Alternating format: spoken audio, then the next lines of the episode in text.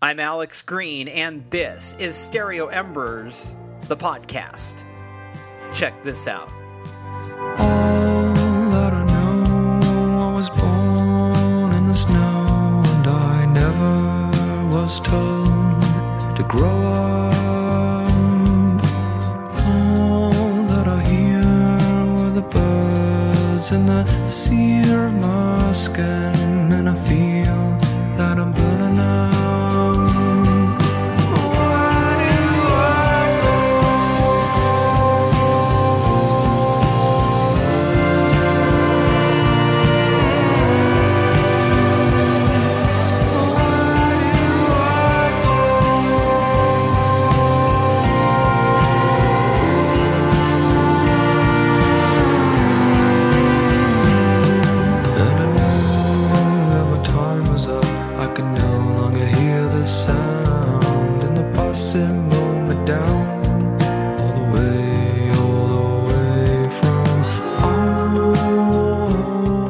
the music of my guest today on the program, James Levy. Let me tell you a little bit about James Levy. But before I do that, let me tell you a little bit about art. Does that sound okay? Uh, get out your blue books and your number two pencil because this is going to be boring. no, no, it won't be boring, I promise, because I'm going to make it fast. How could it be boring if it's fast? But fast as it may be, uh, I do feel compelled to point out that all of this will be on the final. All right, so what is the purpose of art? Well, according to Glenn Gould, the purpose of art is not the release of a momentary ejection of adrenaline, but rather the gradual, lifelong construction of a state of wonder and serenity. Meanwhile, on the same subject, Picasso said, The purpose of art is washing the dust of daily life off our souls. Okay, so all of that sounds good uh, and intellectual and fancy, but the question remains Does the creation of art always pay the bills? And the answer to that is no, it doesn't. Sometimes the creation of art is just the creation of art for the sake of it. Look, if I put together all the money I've made on the four books I've written, I might have enough to buy a pretty good lawnmower at a garage sale. But guess what? I'm working on a new book, and after this podcast, I'm going to get right back to work on it. Oh, and speaking of this podcast, how much money do you think I've made off this thing? Well, put it this way I drive a Honda Fit, and my Vitamix has a hand crank. So why do it? Well, because it has to be done. That's why. Because I didn't become a writer or a podcaster or a model to make money. I do these things because I have to, because they're all I think about. Because if I wasn't doing them, I'd be miserable. Sure, I'd have nicer stuff, but so what? Again, that sounds good, but the fact of the matter remains sound ideology doesn't pay the bills. And those bills need to get paid. So, art can make you money, but there's no guarantee that it will. So, what do you do? Well, you keep doing it. In this conversation with singer songwriter James Levy, it's the first time I've had a chat with an artist who confronts this very issue in the unique, honest, and decidedly straightforward way that he does. No spoilers, so let me give you a little background information on Mr. Levy. Getting right to it, the Vermont born James Levy is one of the finest songwriters on this planet. Or what's left of it. Instinctive, intuitive, and imbued with a world weary wisdom, Levy is one of those guys who doesn't just write a song, he digs his way in and out of each composition like his life depends on it. I got hip to his first band, Levy, back in the early aughts. Their debut album, Rotten Love, reminded me of the Charlatans' Some Friendly, and The Strokes' Is This It? The hooks were dark, the grooves were raw, and the songs were unforgettable. After Levy broke up, Levy played in bands like Reputante, whose EP was produced by Ash's Tim Wheeler, and Lola Wolf with Zoe Kravitz. Then he put out some solo work under the Promising Young Talent and YVEL monikers, and his 2000 effort Pray to Be Free was released under the James Levy and the Blood Red Rose name, and it featured Allison Pierce of the Pierces. Levy co wrote and produced Charles Bradley's posthumous 2019 effort Lonely as You Are, and his new album Somebody is out this week. Get it, it's a straight up killer. Look, I think James Levy's work is so towering it can sit right next to the giants Simon, Dylan, Cohen, whoever.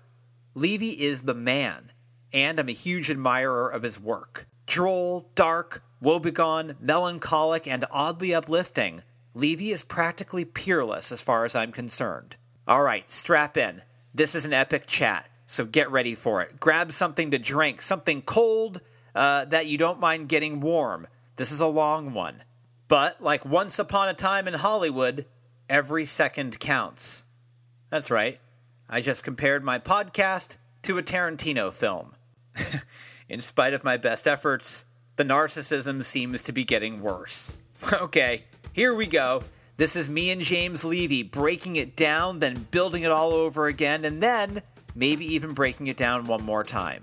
Enjoy it right here on Stereo Embers, the podcast.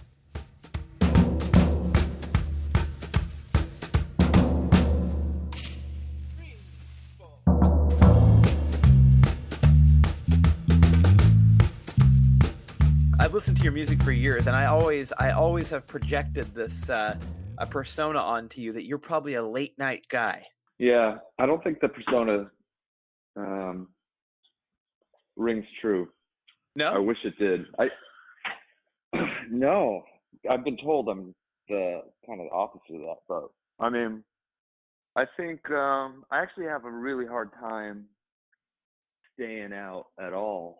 You know, I have a weird thing with. uh It's something I'm trying to change now. Like, I, because I like being alone so much. I like being home so much. I always have that when I'm out, I have to make a real point to stay and not, you know, just stay, just stay, you know, especially now in Nashville because in New York, like I would just walk around and then kind of come back. Here, it's like just hang out and meet people, you know. you get there and you're like you're already planning your exit strategy. I just enjoy being at home so much. You know, I'm kind of. Man, how do I explain it? I'm trying to figure it out myself, and I think I figured out something. Um, I think I need a couple hours by myself at night before I sleep. So I just need to push back the whole system. Like try to just stay out till I mean, I can't do this yet. Tr- Stay out till midnight, you know. I mean, the town's a little a little young, a little uh earlier anyways, but if I could stay out till 10 or 11 and then get home and just like kind of hang out for a few hours. This is getting really deep really fast. um, it's something I think about a lot, man. It's something I think about a lot. If Well- I just hung out more, then I'd be in a different situation altogether. And it's affecting me still as Well, we speak.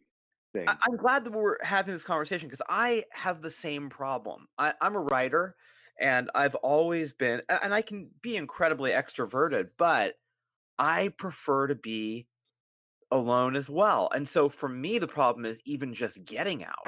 Sure. Even just getting out.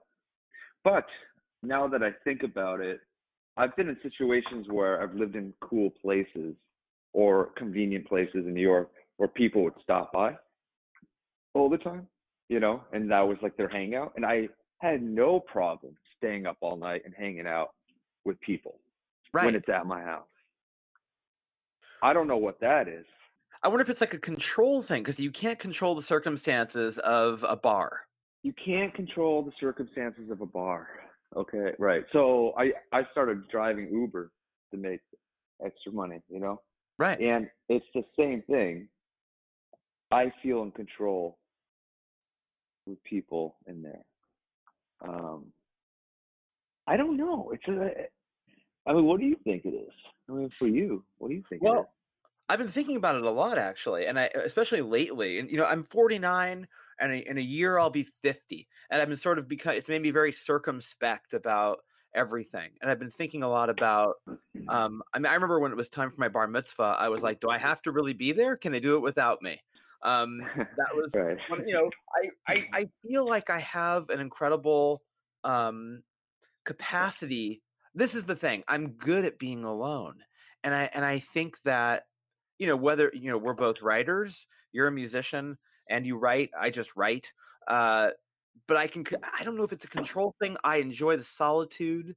Um, and, and I think being good at being alone uh, can sometimes be a bad thing because suddenly you're about to turn 50 and you look around, there's nobody around you. So I, I worry a little bit about that. well, do you find that you connect? Do you talk on the phone a lot? Totally. I talk on the phone for hours to people. Yeah. In fact, I talk on the phone to hours to people I barely know, and I could do it all night. Me too. So, and and I think I some you know the people I do know uh, well that I talk to, it's like they're loners too. A lot of them that are talking with me, they're homebodies too. They're in their own head and just like to be home, you know.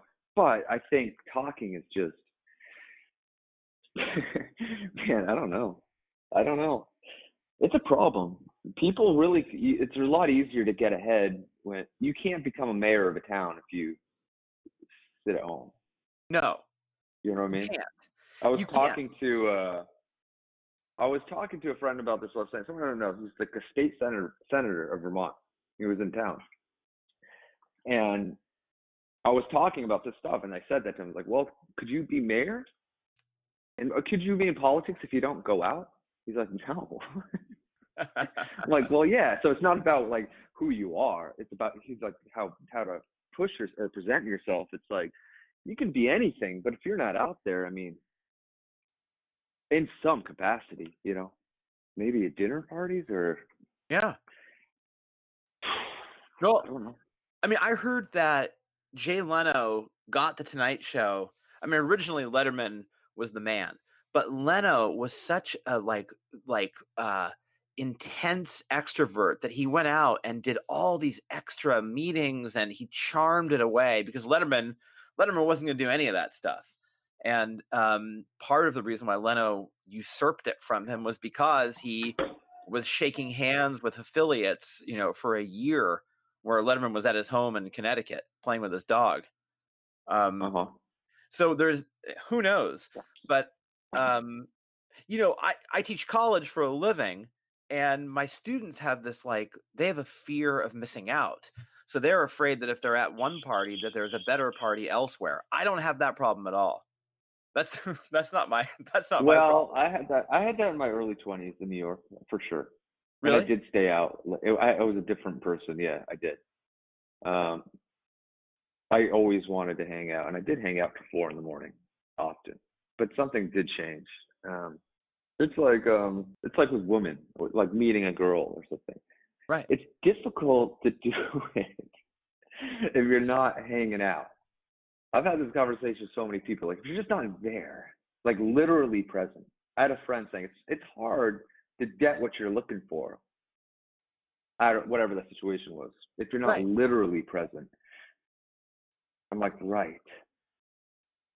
Like you have to be there, right? It's true. I mean, and sometimes like I, I had this conversation as well, and my friend was saying to me like, you know, you're not, you know, you don't you don't meet girl girls don't knock on your house, you know, the door of your house and say, I hear you're incredible. they don't. No. they don't do that.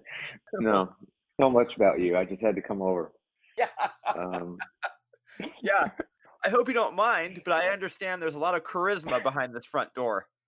yeah, and I know you like to stay in, so I'm coming to you with the lights off. I know you like it dark in here too. Okay, that's that's all great.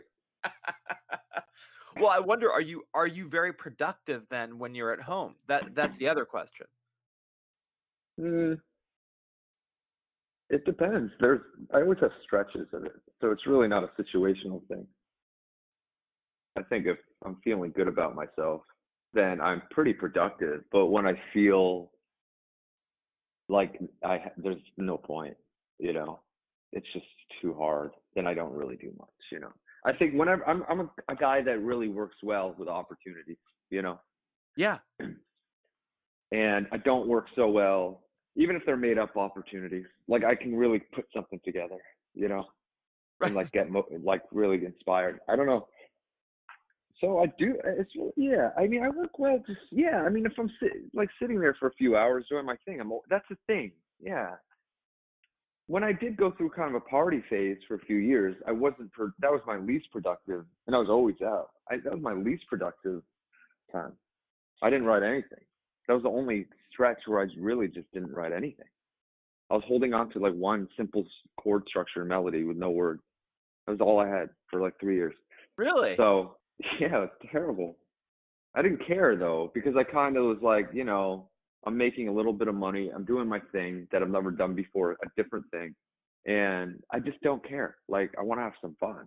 Like it'd be nice to have some fun and feel young, you know. And did that work? I mean, you obviously had your fun and you felt young, but artistically, it wasn't the most prolific time. No, it wasn't. There was. I wrote nothing. Literally nothing. I probably didn't write anything. Yeah, I mean, it's a hard. It's a hard to do this anyways. You know, it's like no one really hears what you do unless you're lucky, and you know, there's just hundreds of. Th- there's just so much. It's it's just very difficult. So like you know, sometimes you break. You're like, what's the point of it anyways? You know, it's like, what am I getting out of it? You know, um when you get to the point where you're like, yeah, this song is good. I just wrote a song, it's good, right? For example, I wrote a song, it's good. You and you're already thinking in the future, yeah, but I could get this guy to do it and this guy, and he'll record it, and but like I can see the end game, but it's gonna go nowhere. You know, you know what I mean? Yeah. You get like if you at a jaded point. Um, I mean, at the point I'm at now is it's probably the first time in my life where, and I truly mean it, it's like I don't think I'm that good. I'm talking about singing. I'm talking about writing.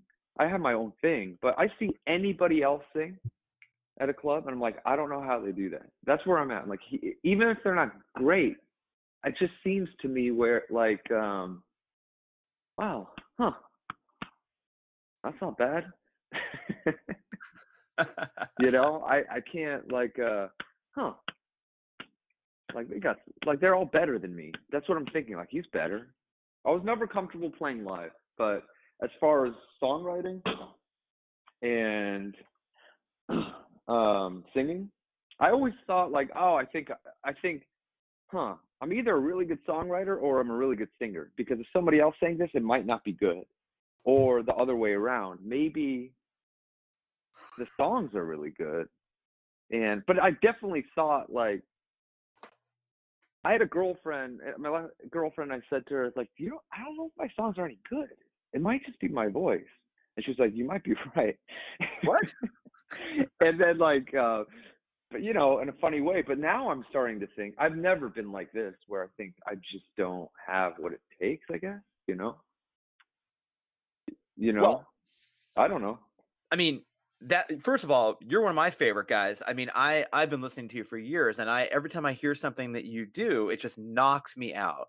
Um, so I- think you're phenomenal. But the Well, the- thank you.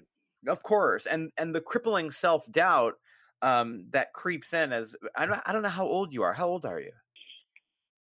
I'm turning 39 tomorrow. Okay, so I've got 10 years on you, but I know that like the uh and a happy birthday to you, but I do know that um you know, as we get older, we get more confident in certain areas and then we sort of lose confidence in other areas. I mean, are you finding that that's what's happening I find that I've lost confidence in most areas. in most areas? Um, yeah, and I think it's it's directly involved with um, money. I think I think uh, it's going back up. Like since I moved to Nashville, I think it's going back up. But um, you know, I quit drinking for like three or four years, and that that didn't really help. And um, I, I I I think I think these things are like a fine line. You know what I mean? I think if you say wake up one day and like somebody really you, your song gets popular, right? And you have a little bit of money, just enough. You know, I'm not talking about a lot, just a little. And you, you know, you meet a girl, something. I mean, your whole world shifts. You know, like you feel confident. I've been confident. You know, um, and there's certain. I think I have a only certain. I don't connect with everybody, but when I do, I feel co- like confident. You know, with certain people. Um, but no, to answer your question, I didn't. You know, I've been in different stages in my life where I've been much more successful and younger and doing a lot more stuff. And right now, it's probably, I think I have a lot of stuff coming out and I'm doing a lot of projects. But as far as like, eh, I'm not doing anything, you know, I'm mostly driving an Uber. you know what I'm saying? Yeah. I mean, so it feels, I don't know, it's a little realer. I feel a little realer. I mean, I, don't- I don't feel completely confident, no. There, I mean, it, Um, it does seem like you are um, in the pocket, though. It seems like creatively you've honed in on, um, you know, the, the, the like for example, the evolution of your sound just from you know the one little Indian days to now has really um, changed, right? Yeah, my voice has changed too. Yeah, It sounds it's like a different person. I know it's crazy. I don't write I don't write bridges. I don't write pre-choruses a lot, you know. And I think like today's world, everyone's so everyone needs to make money. You know, it's like with music, and there's a specific way. And maybe it was always like this. I think I was talking to a friend saying, you don't. He was saying, um, well, you don't make music that popular. I was like, what do you mean? He's like, no, no, it's cool like it it can get popular in like indie scenes and all these things, but like that you don't make pop music. I was like, I thought I did. It's like no. I was like, huh. It's like if you were making pop music, you would be writing bridges and choruses and or and pre-choruses and everything. I'm like, right. Huh.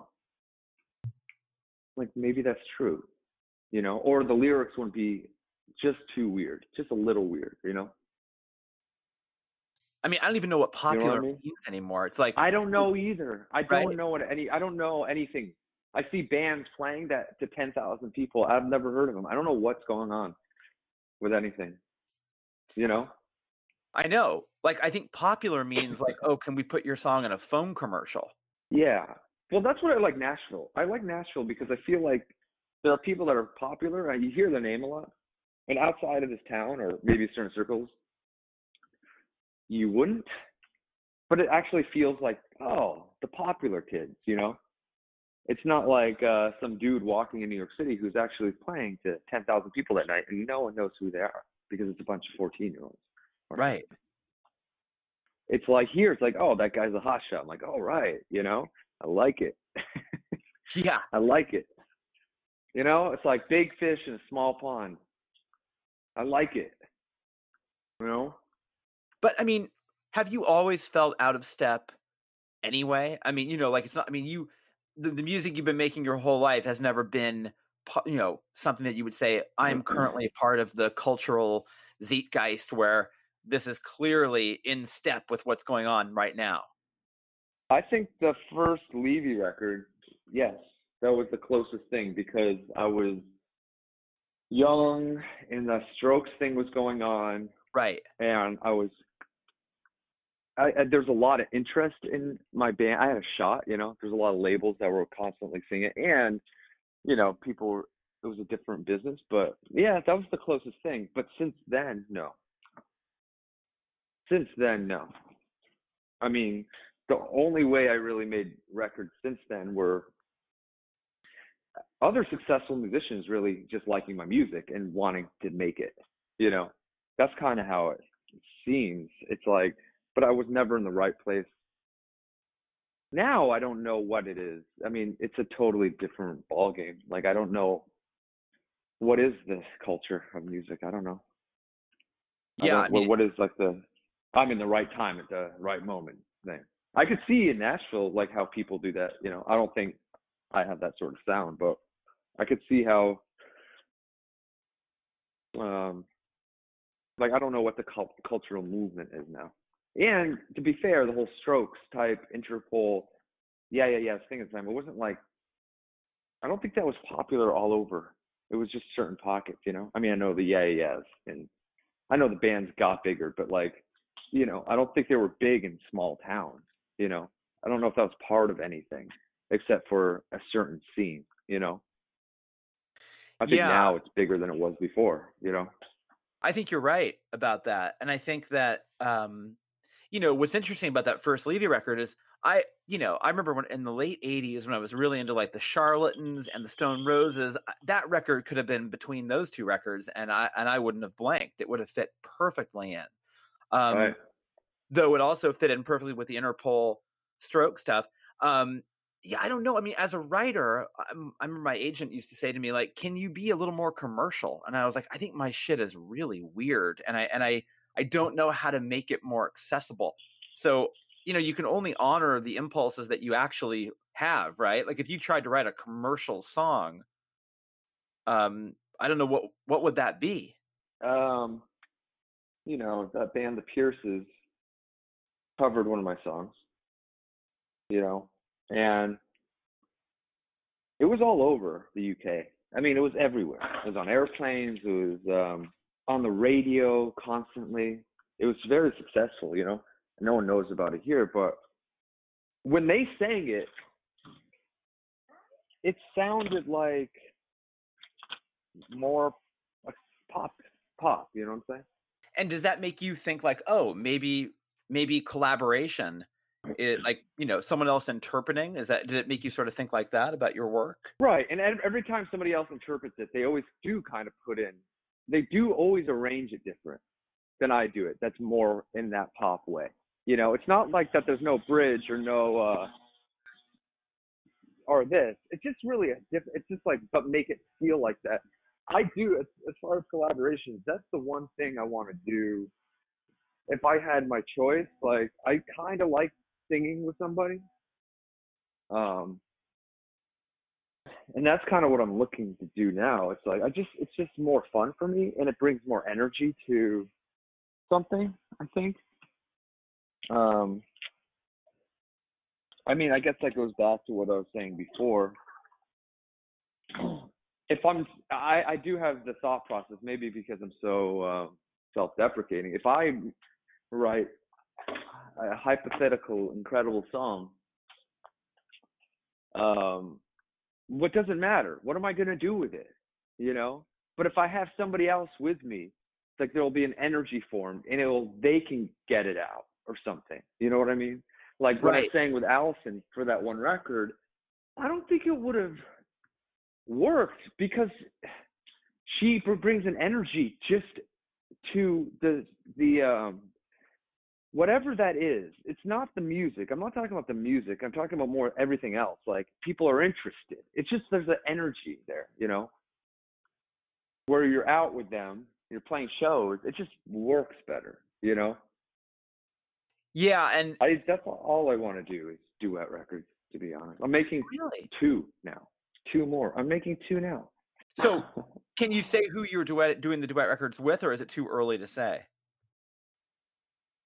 I could say I'm making a duet record with this girl Zuri Marley. You could look her up. Um, and I'm talking about doing one with my friend David from the band Herman Dune. I'm supposed to fly out and do it, like a few songs, um, next week. So I feel like I could say that. Feel like Yeah. he wouldn't be mad at that. I don't know why he would. Um, I mean- there, there i love duet records me too. I love him. i love them I love him. um, but it also it also gets back to what we were talking about at the beginning of this conversation about uh, a duet record doesn't happen if you if you're in your pad right? Like you have to actually leave. So in some ways a duet record even forces you out. It it doesn't even work if you have somebody in mind and they like your music. If you're not kind of not it's not out but like if you're not social in a certain way. Because it's like nobody i think people just want to do shit whether it's that or sign a band if it's like if it's if they're if it's cool if you're in it you know what i'm saying and not separate from it yeah um, yeah, sure. I could probably find people to um, do it with. It's like through emailing and all that stuff. People go all the time, but I'm not interested in that. Uh, it's not. I'm not interested in. It's not really the the uh, fact that it's a duet that I'm interested in.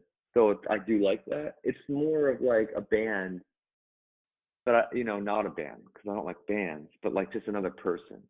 You know, Yeah. that brings Yeah. energy to it. And they're like, maybe you should make just another set of ears and like another instrument. You know. Just in terms of like when you're writing and you are before, let's just say even before a duet thing might even happen. How good are you at being a second voice to yourself and, and editing and saying like, oh, maybe not that, maybe more of this? Are are you pretty good at that process? Editing myself. Yeah. I don't think I am. I think um,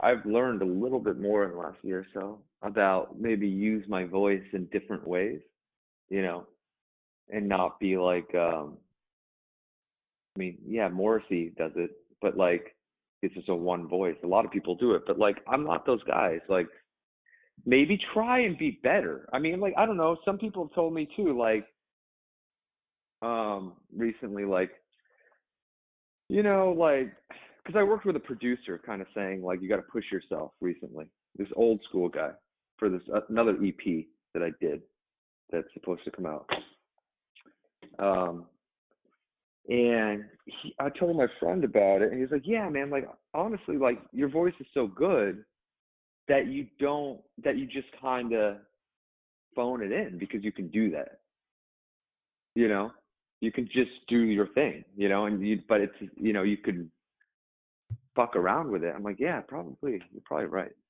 You know, I'm willing to take all this advice, you know, because I kind of believe it, you know. I kind of believe it. How do you deal with criticism uh, of your work? Do you do you find you agree with it? Do you disagree with it? Does it bother you? I just don't care what they say at all. I mean, maybe a little bit. I remember reading an, a review for the first Weezer record. It was in a strange. It was like the, it was German, I think, and it was strange because it said he's a brilliant guy, but not one for the eyes. Whoa. And I was like, I would rather them say you suck, but he's extremely good looking. Like I'm, because I don't care if you like it. Like, what do you? What are you? ca- I mean, it's like subjective if you like the music, you know. But like, you know what I mean? Like, I don't know. Like, who? Why would you? Like, like what? Who's uh? Who are these? I- I don't even know. I mean, what's? Would I rather get? It's like, would you rather get? When Pitchfork was a thing, would you rather get ten points? Is it points? Yeah. Yeah. Or would you rather get zero? I'm like, hmm, probably 10, but like, would you rather get nine or zero? Probably zero. Because it's like, you, I, I don't know who these guys are. It seems like they're all business school kids that, you know, it's like if somebody's close to you, you want them to like your music, you know? right. That matters. That matters, you know? I, you know, I read, I wrote this new poem and I was like, oh, that's the one. I just nailed it. And I read it to the girl I was seeing at the time. And she said, well, she said, uh, what did she say? She said, oh, yeah, that's, that's pretty good. Um, what are you doing tomorrow in the morning? And I was like, Uh-huh. whoa, that didn't, Yeah. that didn't really stick with you. down. Yeah. Yeah. And then she said, well, you're not too much uh, uh, to look at, but no, no, she, oh, she said that. not, not too easy on the eyes. Um, Not too easy on the eyes. That's a good point because actually, a poem's different because a poem is it's words, right? There's no way else way to look at it. It's like if you're looking at Mozart, like people back then, they're like reading the sheet music. They're like, brilliant, you know? Oh, Right. brilliant. Oh, look at this. Like they don't even need to hear it. But now you could literally have a song that you play to someone they don't like, and then you could just produce it in a certain way. They're like, this is brilliant. uh huh. You know what I'm saying? Yeah. It's like you don't with a with a poem, you know, oh, that's okay. But then you're like, wait, now I'm gonna put marker on here and crayons and stickers. It's like, oh wow, that's great. You know? It's not so much about that's why I don't take the criticism criticism because I think my latest record, I don't think it sounds a certain way where the cool kids would like it. I I think easily it, if I produced it a certain way, they would, you know, and not even the arrangements, just change the instruments instead of a pedal steel, use a synth, like all that stuff, you know. So it's so it's not really about the writing. We're not talking about like the Silver Jews and Daniel Johnston and all these people who are like purely about the the writing. You know what I mean? It's like and it's its own thing. Like cuz I'm not I'm in between all that shit. Like I'm not that I'm not that, you know. So I'm not Jeff Lewis. I'm not Adam Green, you know. So it's like I don't know, man. I know. I don't know. Because kids like that, like guys like that, they're listening to straight. They're listening to something I'm not listening to. You know, they're listening to a whole different thing. That's why Bob Dylan is so great because everybody can like a different thing about him. Things I love about Bob Dylan that he he's the guy for me that, that speaks to me. Other people love him just as much, but it's not for the same reasons I do. You know, he's so vast. You know what I mean? There's so much to grasp onto with him. Well, uh, when I think about reaction, I also think like, well, what kind of a reaction would I need to make me feel good, like to feel satisfied, right?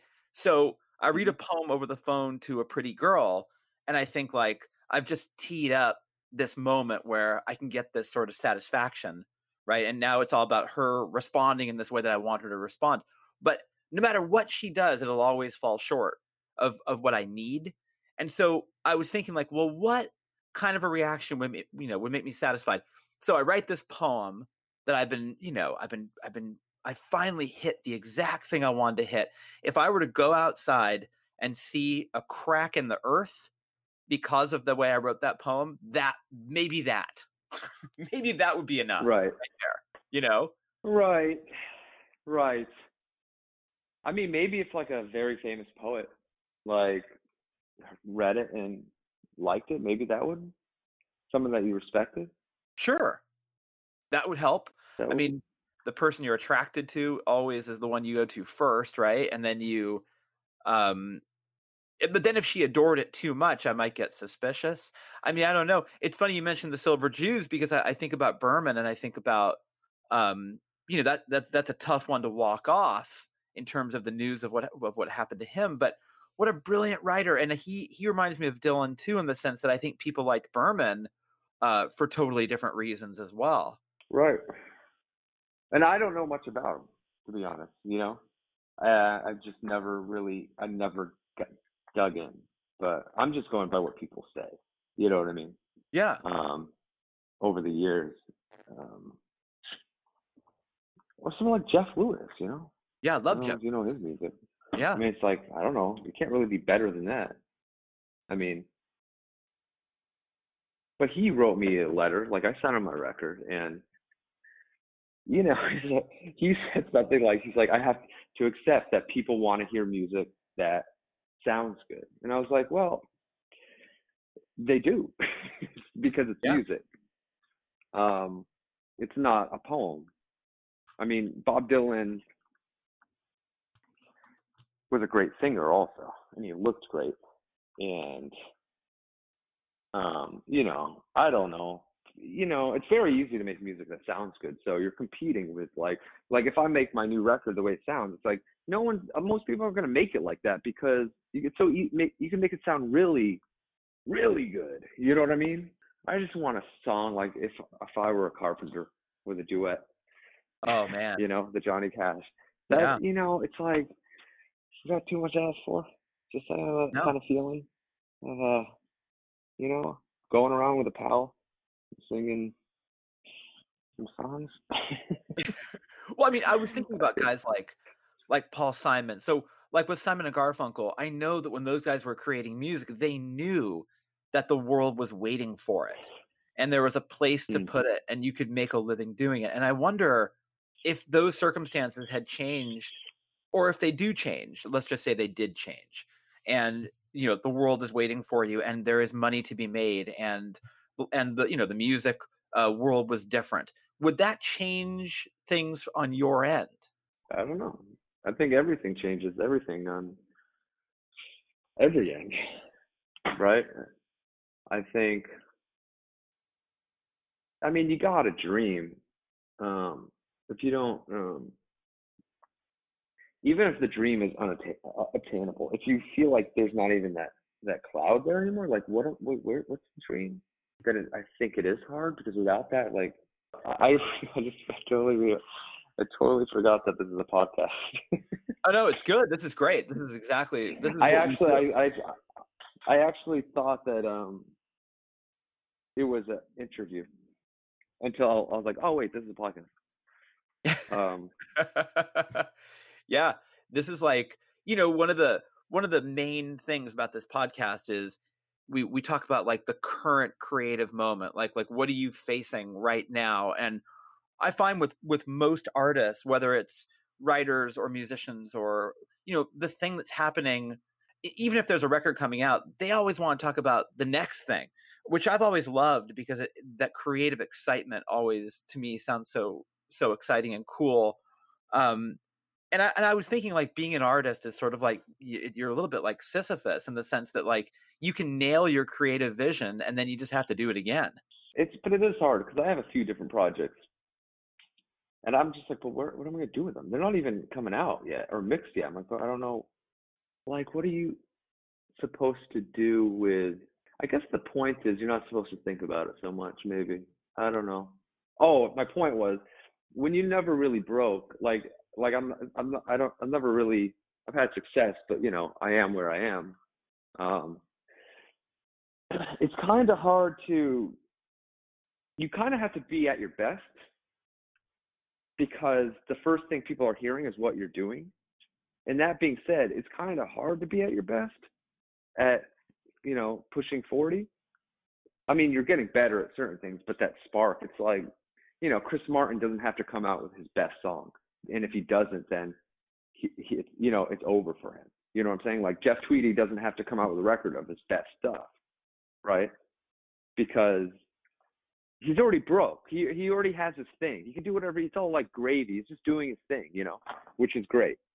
Somebody like me or uh, people in my situation or most people, you know, it's like even if I'm down here or something, you know, I'm meeting new friends. Like, oh, I heard your your music, your new song. Sounds cool, man. That's all they know. You know what I mean? Right. And if it's not, and it's not as good as other stuff, probably, and if it's not good at all, all they think of me is he's not very good. And there might be people like that, you know, that think that, like, oh yeah, he's okay, but they don't know what you know what I mean. It's like it's kind of a it's a hard battle. I pray to be free from this love hanging over me, but you say it just ain't right. Cause without love,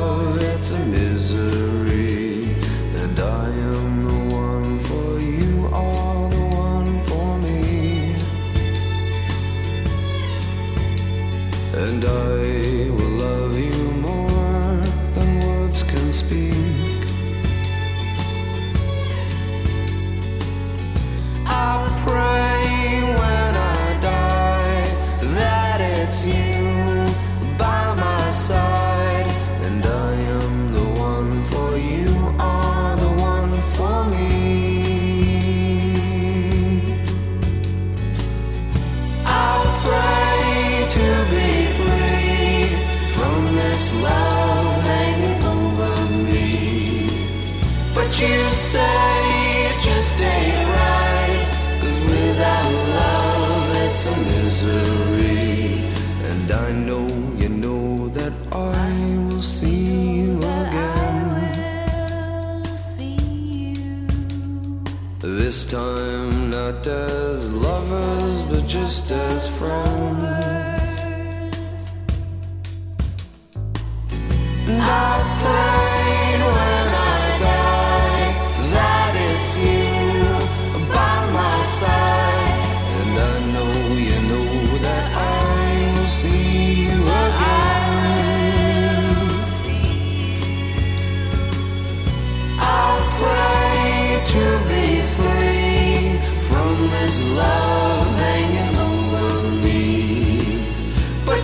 say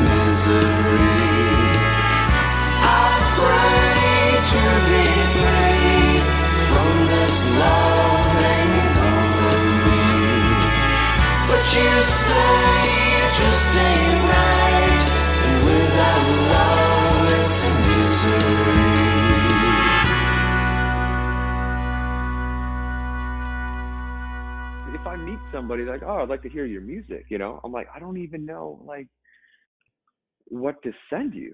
Like, am I gonna send you something I did ten years ago? Like, I've actually done this with people. Like, well, what kind of music are you do you like this? Uh, do you like that? I'm like, hmm, I think I got the record for you. You know, and I send them a specific one because I'm not gonna, you know what I mean? I'm not Yeah. gonna say, here's my new record. What's a new record to them? They don't know anything, you know. you could because everything is new to them. So if you were to meet, let's just say you meet a, a, a bewitching, beautiful woman one night, and she's interested in you, and she says, "Oh, and you're a musician. Send me your." I, I see meeting them. The interest in me is maybe a different story. yes. So right, I have met people, right, men or women down here, and they've like, I, "What do you sound like?" I'm like, I don't know. Like, uh, I sound like this now, I guess. I mean, I and I, I do. I'm like, what are you into? Like, I see that they're talking about certain bands. I'm like, oh, I think you'd like here, here, here's one for you. You know, I do do that because I don't. I'm not going to send them my new record. It's like going into a pastry shop. You know, no one's tried any of your pastries, and like, well, what do you like? Right. This is the newest one. Here's the newest cranberry fucking tart. But like, what do you like? You know? So like, I kind of like chocolate. Like, I'm like, here's a fucking chocolate croissant. You know? yeah, I made it an hour ago. Right. Not this one was fresh. You know, it's like I don't know what's the difference. Like, you must hear my new work. It's like my new work is so irrelevant to what's going on. Anyways, it's like, what's the fucking difference? It's not a. It's not a New York Post story. Like, you know.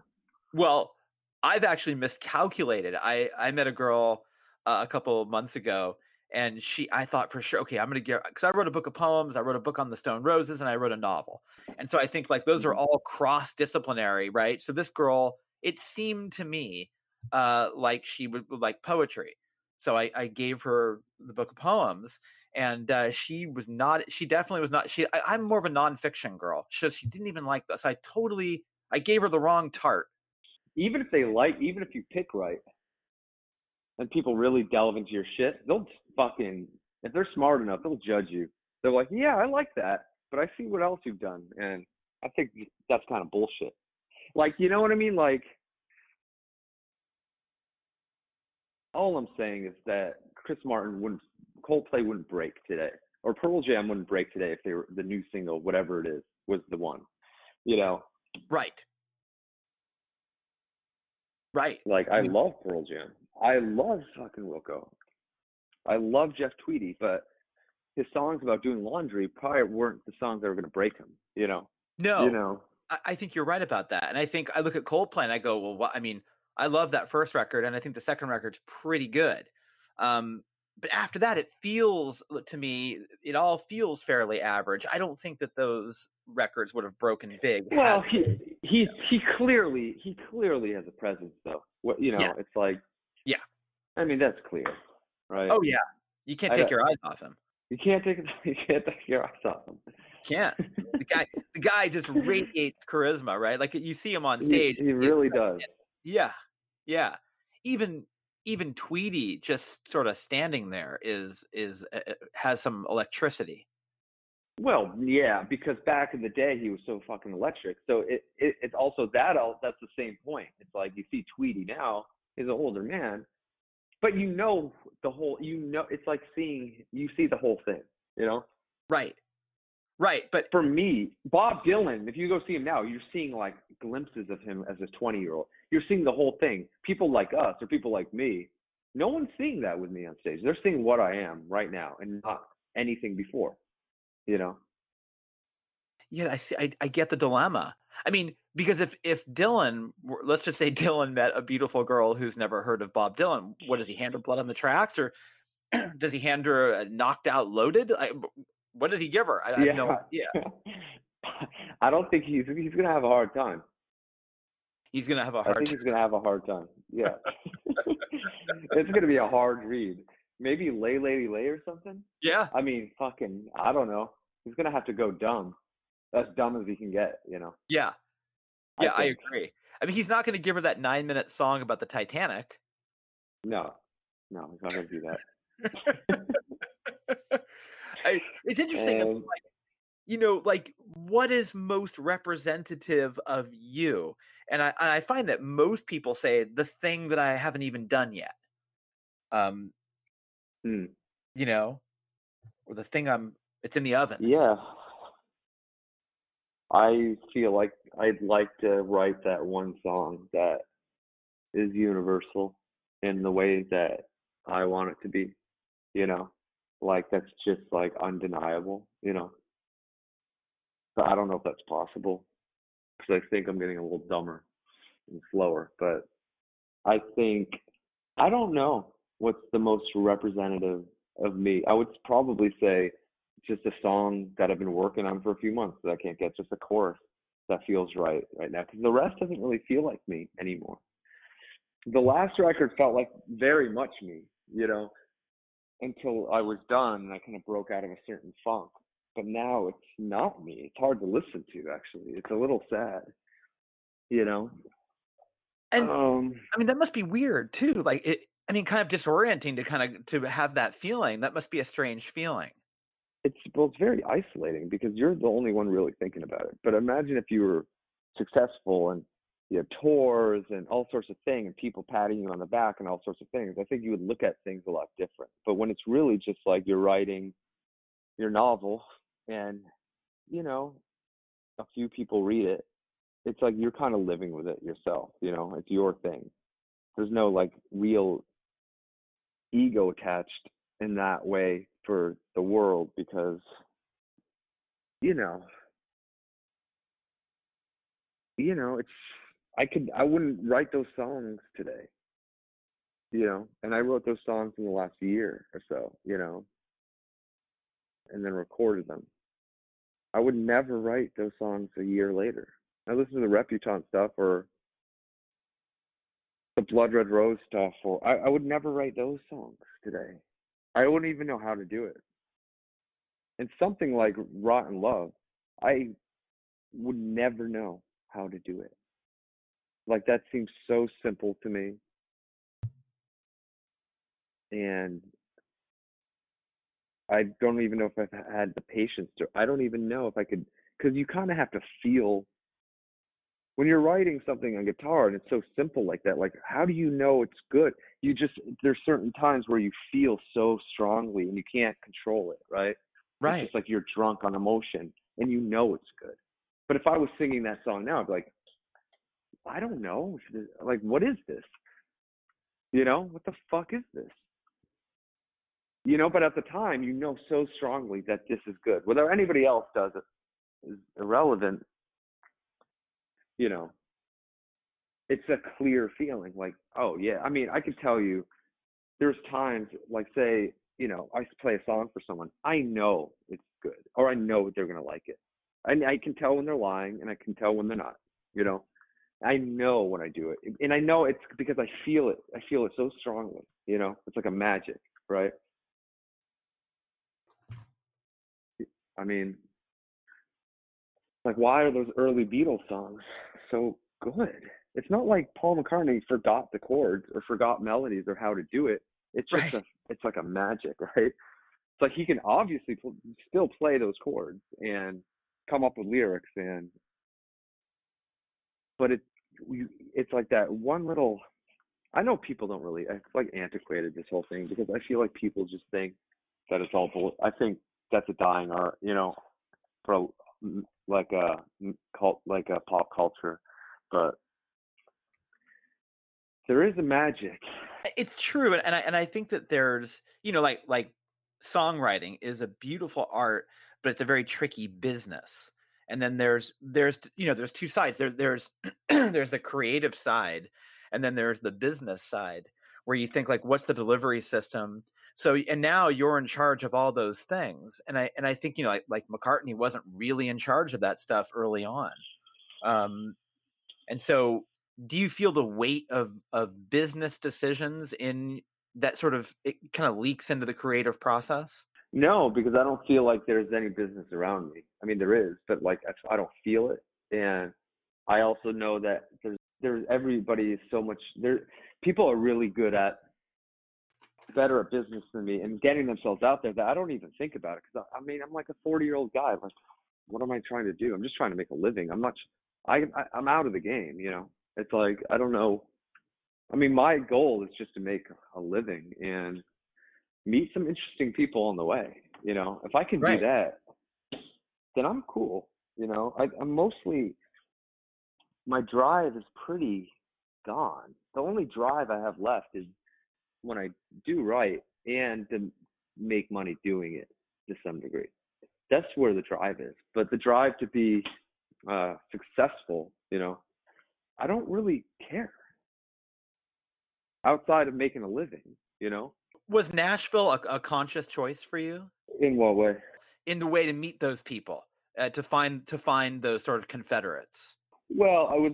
It wasn't a way because in New York, uh, you know, it was a dying thing. You know, I mean, I'm not going to meet those. I mean, I had my friends. I'm saying, but like,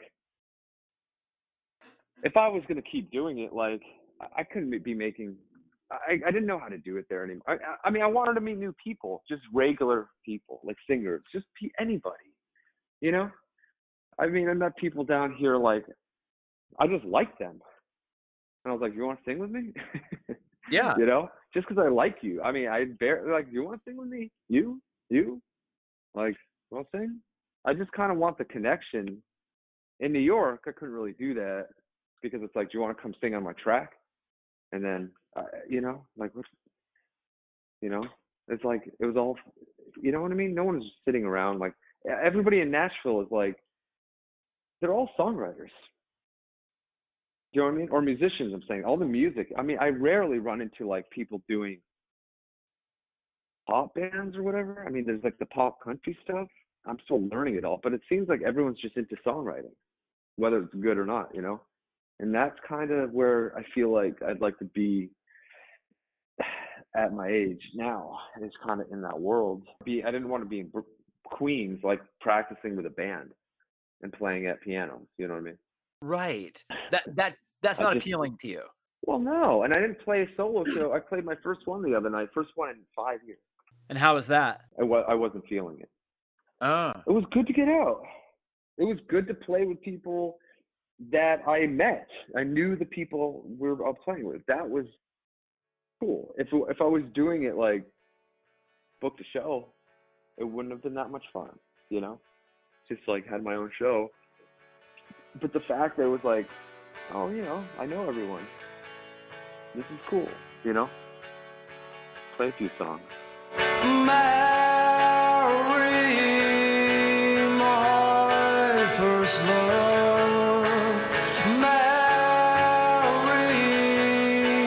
Summertime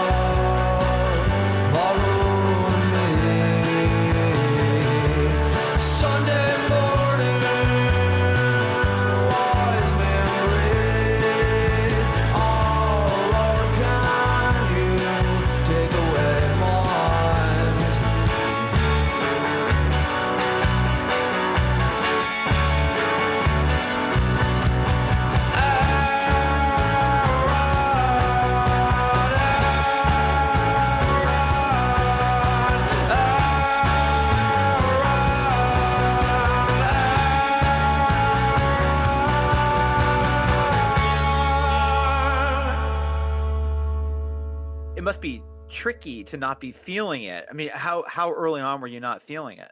2013 maybe. Wow. I'd say. That's when I really stepped back and I kind of went into I played keyboards for another group because I was just like, well, I can go play like this in this other band. Like I can actually see parts of the country and like I can actually go to LA. It's like I, you know I wasn't feeling it. I just didn't want to do my own thing. You know, Yeah. it didn't. I wanted to go to LA and Australia and get paid for it. You know, I gave it up pretty much. You got to be in something, even if a record does well. If you're not around anybody or with people, then what's the point of it, anyways? You know. Well, I like the idea that you feel really attracted to this notion of of duet recording. Um, your mind just starts going like, oh, all these different people. But of course, you have to obviously, you know, make that happen. But I like the idea that you're finding that you that you like that um, that format, like a duet a duet record or or a duet really appeals to you, whether it's the one you did with Charles or um, the one you're planning on doing. Um, that's kind of cool. Well, I like doing it with Allison because she was a good friend. You know, right. with Right. uh, and it was fun. It's just it's all around better. Yeah, and that's a. I think duet recording is sort of a, a lost art in many ways, anyway. So that's actually kind of cool. Um, but in terms of your own uh, artistic evolution, which is something that I, I'm, you know, I think as we get older, we get better at sort of. We stop doing the things that we're not comfortable doing. I think we just kind of go, I don't want to do that anymore. I don't want to. Not interested in that. I think you become a better editor in terms of the choices that you make um, and you narrow the focus to what you want to make. And, and I think that it sounds like you're in that place. I'm trying to. I mean, I I you know, I have discovered, like I said, it's like I don't want to book a show in two months and like get a band. I just want someone to ask me to play tonight that I'm friends with and like have fun. I just want to play. You know, it's like I don't want. What am I trying to do here? You know, it's like I used to do that in New York too, at the living room, because I, you know, I, I could book a show if they, any, you know, I could email them like, anybody, you have any slots open tonight? They're like, yeah, I'm, I'm gonna go and play, you know. But I would never um, be like, hey, I'm looking to book a show and uh, two months for a release. like, you know what I mean? Like, for what? I mean, what? I mean, is is there money in it? Like, I don't to wait two months. No, I mean, I kind of do still have that troubadour type of mentality. You know? But it must be a relief. I mean, it must be a relief to you to take that off the table and go, okay, enough with that, right? Like, d- doesn't that feel kind of like you've lessened the pressure of having to, to you know, Yeah. The only the only pressure is the fact that I don't have any money, and it's Right. a struggle. That's the pressure. So I, I, I get conflicted because like, well, I need to do this though. I need to try harder because I really can't do anything else that I think will yield like even a chance of something. You know what I mean? Like, I mean, if I Uber, the sick part of it is like, if I Uber for a week straight, I'm gonna make more money off that than the Charles Bradley song from drive, driving a cab. wow. Okay. I mean, or anything. I'm going to make more money driving an Uber for four hours than a record I put out. I mean, that's the sick part of it. But that being said, it's not enough money, really. And, you know, the pressure goes from you want you don't want to feel like a piece of shit. And also like maybe you would want to have a kid one day or maybe you would want to date somebody and not be a, a, a scumbag, you know, like a loser. And you know, why would you want to put somebody through that anyways? Like, hey, look at me. I have a touch of anger, and uh, nope, no dinner for you tonight. It's like, you know, so there, there is a little bit of pressure to, uh, you know. So I think it's like, oh, I really got to go for it. But then it goes full circle, like, yeah, but I don't know how to go for it. Yeah, that's I don't know. right. I know. I get that. Like when when you invite people into your world, um, you know, which is a comfortable place, we, as we've we've established for both of us. Um, but it may not be so comfortable for an outsider. What do you mean by that? I mean, like kind of what you were saying. So I have had a situation where, you know, I told you I teach college and I do this podcast, and I to make a living, I teach tennis because I'm out here in the Bay Area, and in order, you know, I don't make enough money teaching college to survive. yeah, Um, but your resume already looks. I mean, what do you mean? Like that's a catch. I don't know. Like a girl comes over and she's like, I- think she, I can already tell that she was hoping or she thought I'd have nicer stuff. Um, You know, Oh. and I don't. I feel like my my place looks like a like a graduate student's dwellings, and I think you know, being forty right, nine, but that's an easy fix. But that's an easy fix that's an easy fix. in a certain way. Yeah, I think so. you're still a professor and a tennis instructor. Yeah, but like that, you know, the baggage that comes with that, where I think people have an expectation of uh, a, a different kind of uh, life, and so the but my my sort of night house, the you know the place where because I stay up late and um and I write and I watch weird vampire movies, but the thing is, is that you know uh, for to bring somebody into that, I realize most people aren't like um I'm gonna say us. I'm gonna say that you, that we're a lot alike, and I don't. You know, most people like women, they they're looking for somebody who will who will you know be a little more solid. I think at least this is on my end. Oh so- yeah, right? Of course. What would you want from your daughter? And what would you want for them? I mean, exactly. it's like don't be with that. I say that to girls, you know, sometimes. I was like, you don't want me. No, no, no, no. What are you doing? You need to date like a banker or something. You crazy? Like right. from the way you're talking, saying you want a family. I'm like, yeah, well, you gotta, you know, don't fuck around with that. You know, a musician that can't get his shit off the ground. You know, like how much do you have to hate yourself to be with me? Like, yes. It's, almost like it's like it's like what it's like the Woody Allen thing. It's like why would if you want to be with me, then you must hate yourself. right. You Right. know? Or, I mean, if you want to be with me, I am now suspicious of you. Well, sure. Yeah. So so I mean like what you're saying to me makes sense because when I turned 40, I thought about this stuff too where like I might need to up the game a little bit just in terms of like, you know, I don't think when people come into my house, not that it's that's nothing horrible about it, but I don't think that they kind of go like, "Oh, this this will be a good place to nest with this guy." Um, and it's it's become a problem, I think. I mean, especially because I think it's only gotten worse as I've gotten older. Um, you become more set in your ways. Right, but that's but you know, I guess you were both not giving enough credit to ourselves. I mean, it's not really all about that stuff. I mean, yes, people want to feel safe, but like, uh, you know, a nice house and a backyard and a dog and a child rarely makes people feel safe. You know, That's true. You're right. so people like what they like, and I mean, I wouldn't feel safe in that situation unless it was the right person. I would feel miserable in that situation, you know. Exactly. I mean, but a lot of times people will say things like, you know, like what what level of illusion am I willing to buy into? Um, and you know, you start making these you start making these decisions. Um, I mean, my my own problem is I think I'm a really late bloomer. I, I didn't think about this stuff until three weeks ago. I mean, I I wasn't thinking about. Oh shit. yeah, well, I mean, but there's another big delusion going on. I mean, life is pretty short, you know, Yeah, and maybe shorter than we think. And it's like,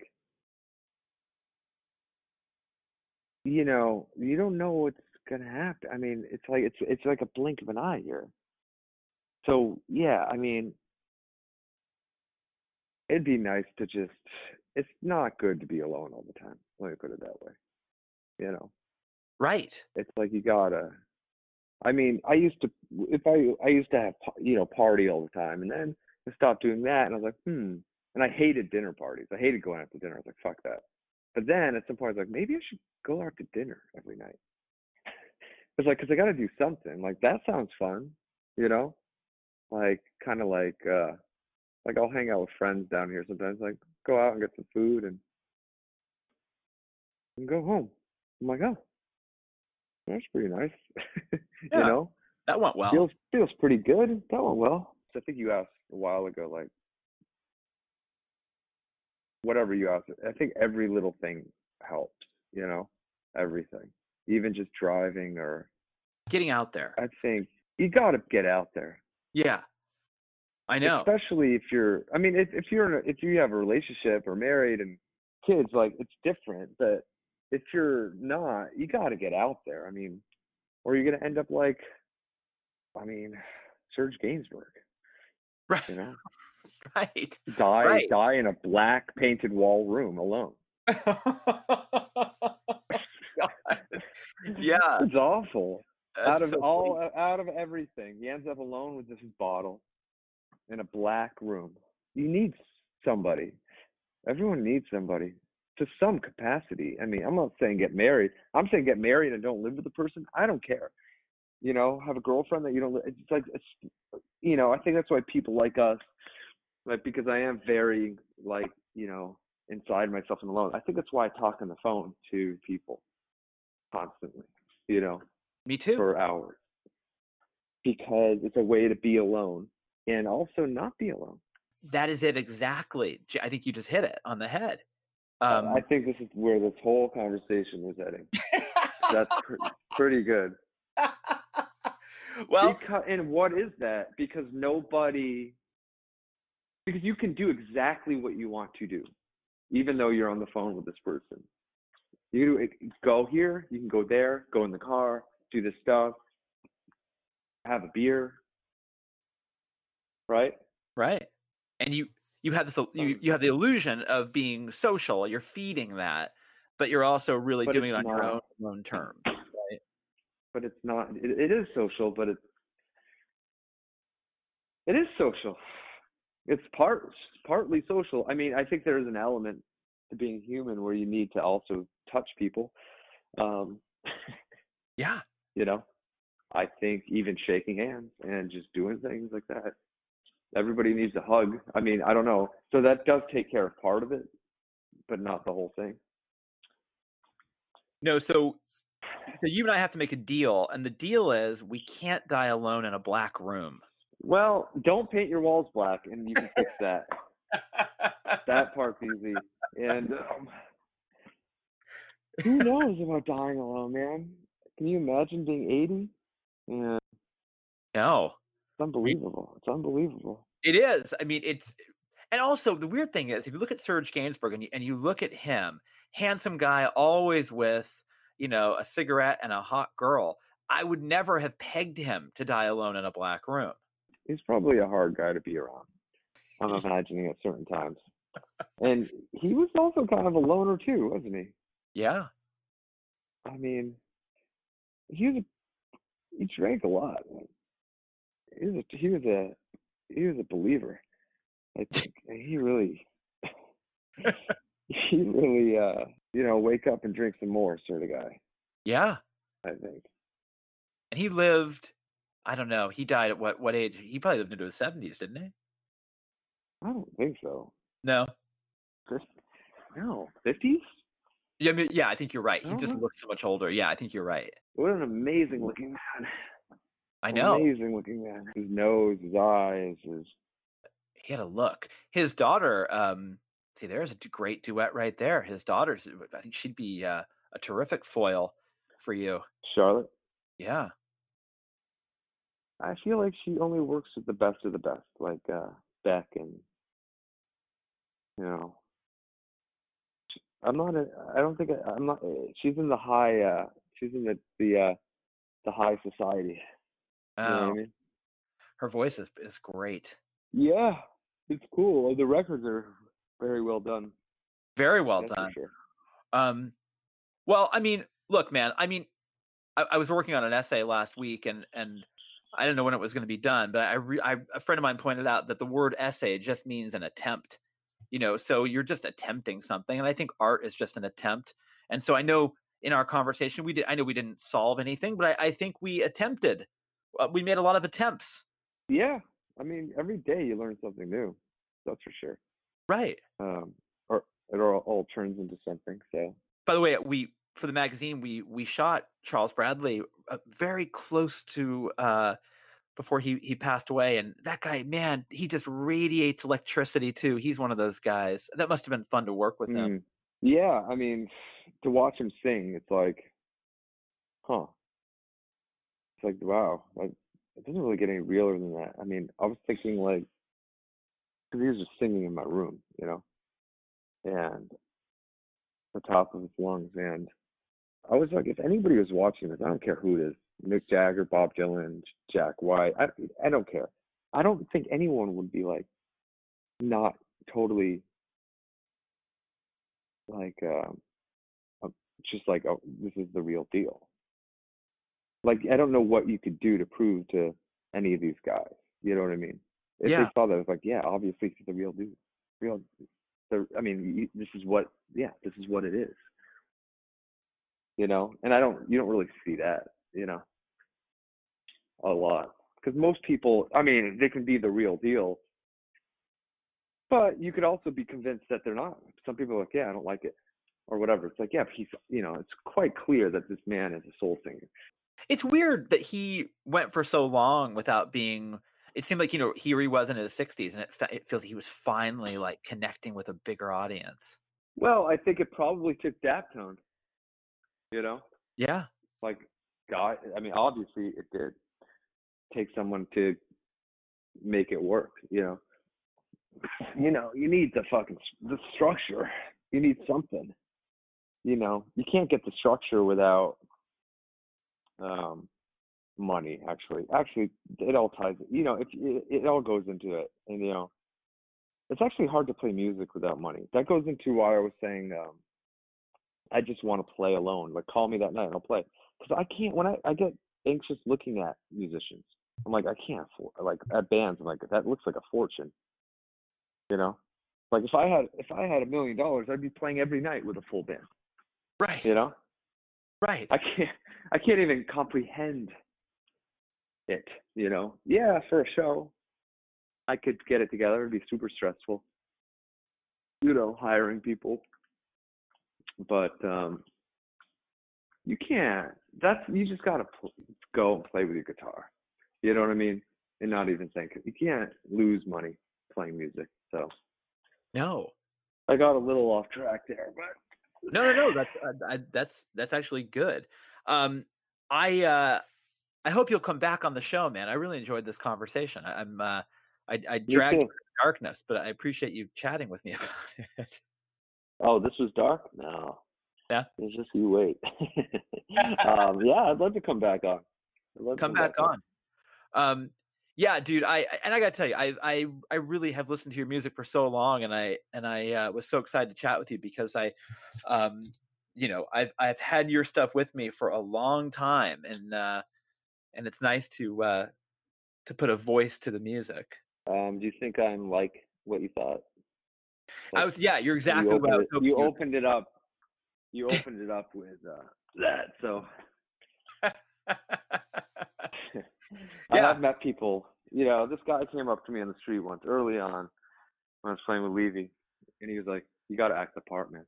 Be what your music is." I don't know who he was. He just walked up to me. He's like, "You got to be like your songs." It's like, bro. I was like, God damn it! If I had a nickel, man. I was like, what do you want me to be, Eddie Vedder? Like, like who who is? I mean, I, I'd love to be him too, but unfortunately, this is what I am. You know. Look, come back on the show. That was a blast. I, I really enjoyed that, man. Yeah, I'd love to do it again. It was a good way to spend a couple hours.